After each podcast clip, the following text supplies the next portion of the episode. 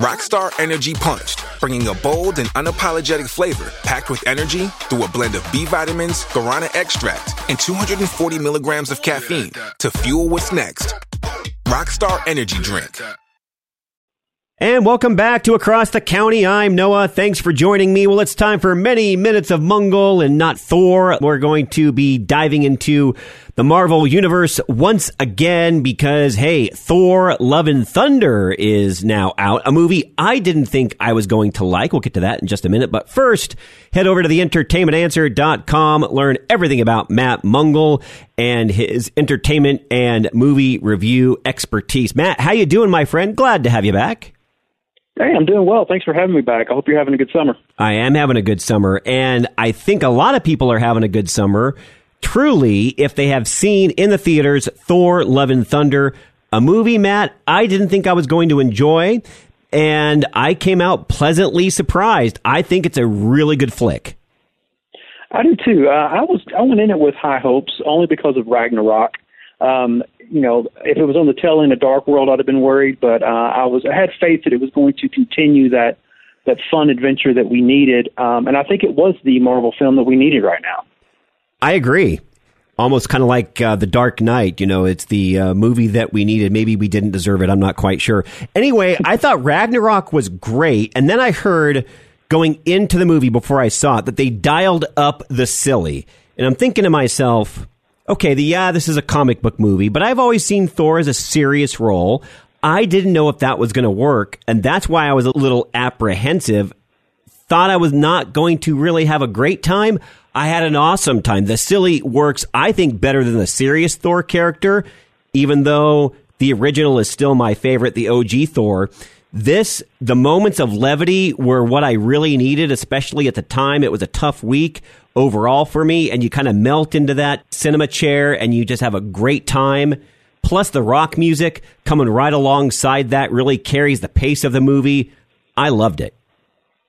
Yeah, and I think it's one of those. If we hadn't had Ragnarok yet, we wouldn't know what to expect.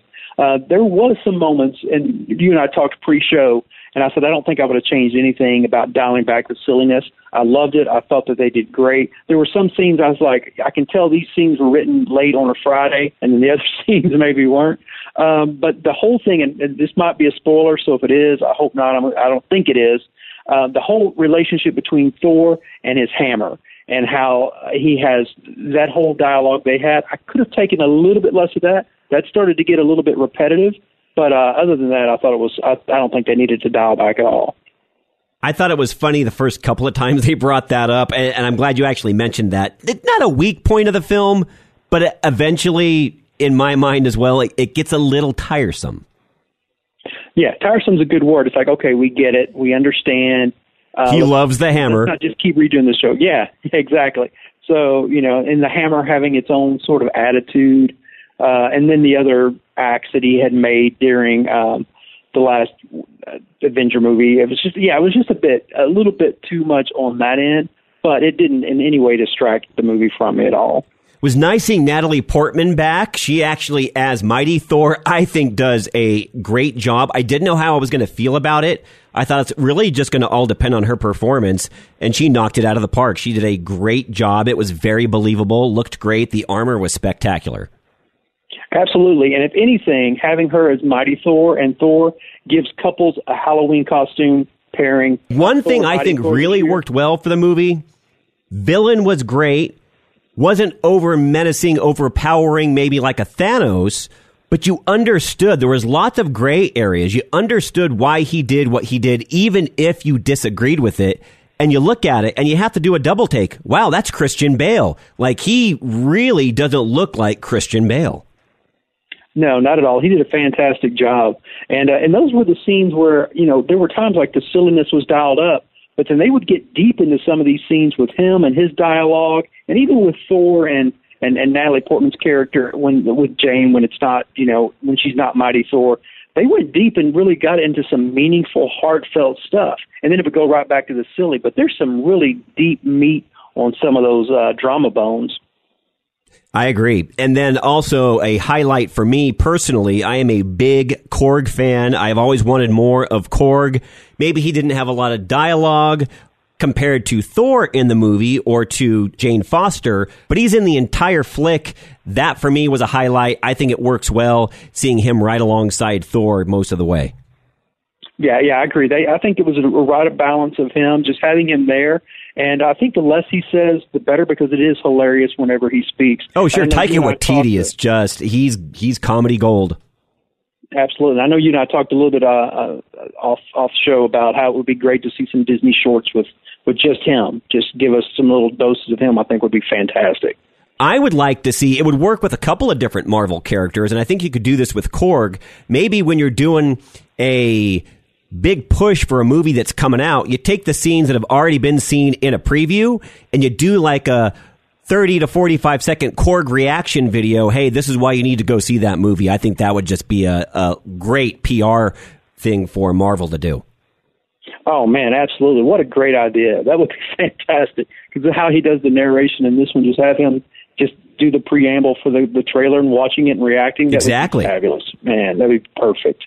So, what I'd like to do now, Matt, as we wrap up here on the entertainment answer brought to across the county. Of course, go to the entertainmentanswer.com and mungleshow.com. It's the commentary you don't want to miss. Also, all things movies at that website. Is I'd like to rank the Thor movies. I was thinking about that headed into this particular segment, Matt, and I'll let you go first because they're all very different. And I think we're going to have one that's definitely a commonality. But go ahead and let us know your ranking of the Thor movies. Man, that that is tough because I have done that in my head for sure. Uh, I would have to see. I think the more I watch the latest Thor, Love and Thunder, it might move up. But right now, Ragnarok is still number one to me. Um, Thor, Love and Thunder, I think is two. The original, the OG one is is three, and then we don't talk about Dark World. we don't mention Dark World. Yeah, you, you know, I was teasing you. I that I kind of look at it like a Loki prequel. It's kind of the best way to give any type of uh, shining light to that movie, but it is pretty bad. It is, and I and I don't know why. I've tried to figure out why, but I haven't. So I think I know your order. But what is it? What's your rank? I like the the Loki deviousness in Dark World. However, that is not enough. As much as I love it, to save that film, that is at the very bottom of the Thor franchise. Number three would probably have to be. That's going to be tough. I thought this was going to be easier actually on air, but I am probably going to go with. Wow.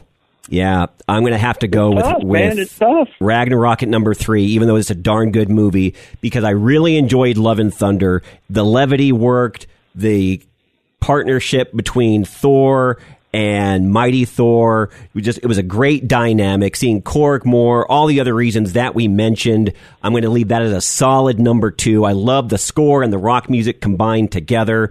But you really, for me, can't get any better than the OG Thor movie because it really taps into, I think, authentically from the Thor mythos from the comic. And it's just, uh, Asgard is beautiful. You got Sir Anthony Hopkins. You're introduced to Loki for the first time. It, it stands at the top for me. Yeah, I can't argue with that. And I'm interested to see because I have watched Ragnarok several, several times and it still holds up. I'm curious to see on a second and third watching of Love and Thunder if that push of the comedy and the goofiness if it hits the same or if it's going to be wow that was that was funny the first time but now it's like I know it's coming. I'm interested to see what kind of legs Love and Thunder has. I agree because I was thinking the same thing. I almost saw it right away again afterwards, kind of like a Top Gun Maverick kind of a deal. But I'm like, no, you know what? I want to let this one breathe because of the type of movie it is and see as you said, what kind of legs it has. I'm going to go see it again probably either this weekend or the following weekend and see if I enjoy it as much. Yeah, yeah. Well, let me know what you think. I definitely will. And one thing I was hoping for, it, it just kind of personal preference, stay for the after credit scenes. They're both worth it. But I was kind of hoping to have perhaps in some way, I don't know how, Loki, because you leave him in a weird spot at the end of the Loki series, to have him be in the after credit scene, somehow tying the two, the series and the movie together, because he's been in every Thor movie thus far. And so this was the first one without him. It was, and I, who knows? He's just off in some universe. To be honest, I'm so confused about the multiverse that I don't. Even oh, you and me both, my friend. I'm trying to make sense of it. It's hard. It is. Well, thanks for jumping on across the county, Matt. I, I really always love your perspective. It sounds like we on this one had a pretty similar experience. Both enjoyed Thor: Love and Thunder. I'm ex- excited to see because they say Thor will return at the end of the credits to see where they go with the series, and it'll be hopefully just another fantastic ride because they did a good job this time. Three point five out of five for me. What about you? Yeah, I think so. I think 3.5 is a good is a good rating for it. I think we agree on that for sure. And I'm always up for more Thor. So whatever they want to do is good with me. Matt, where can our listening audience find you on the socials? Uh, absolutely, entertainmentanswer.com or at the Mungle on Twitter or Mungle Show on Facebook and Instagram. For all time, always, my friend. Always, buddy. I appreciate you. Go take care. Noah here and across the county. Go to the entertainmentanswer.com and go check out Thor, Love and Thunder in theaters. Lots of channels, nothing to watch, especially if you're searching for the truth. It's time to interrupt your regularly scheduled programs with something actually worth watching. Salem News Channel. Straightforward, unfiltered, with in depth insight and analysis from the greatest collection of conservative minds like Hugh Hewitt, Mike Gallagher, Sebastian Gorka, and more. Find truth. Watch 24 7 on SNC.TV and on Local Now, Channel 525.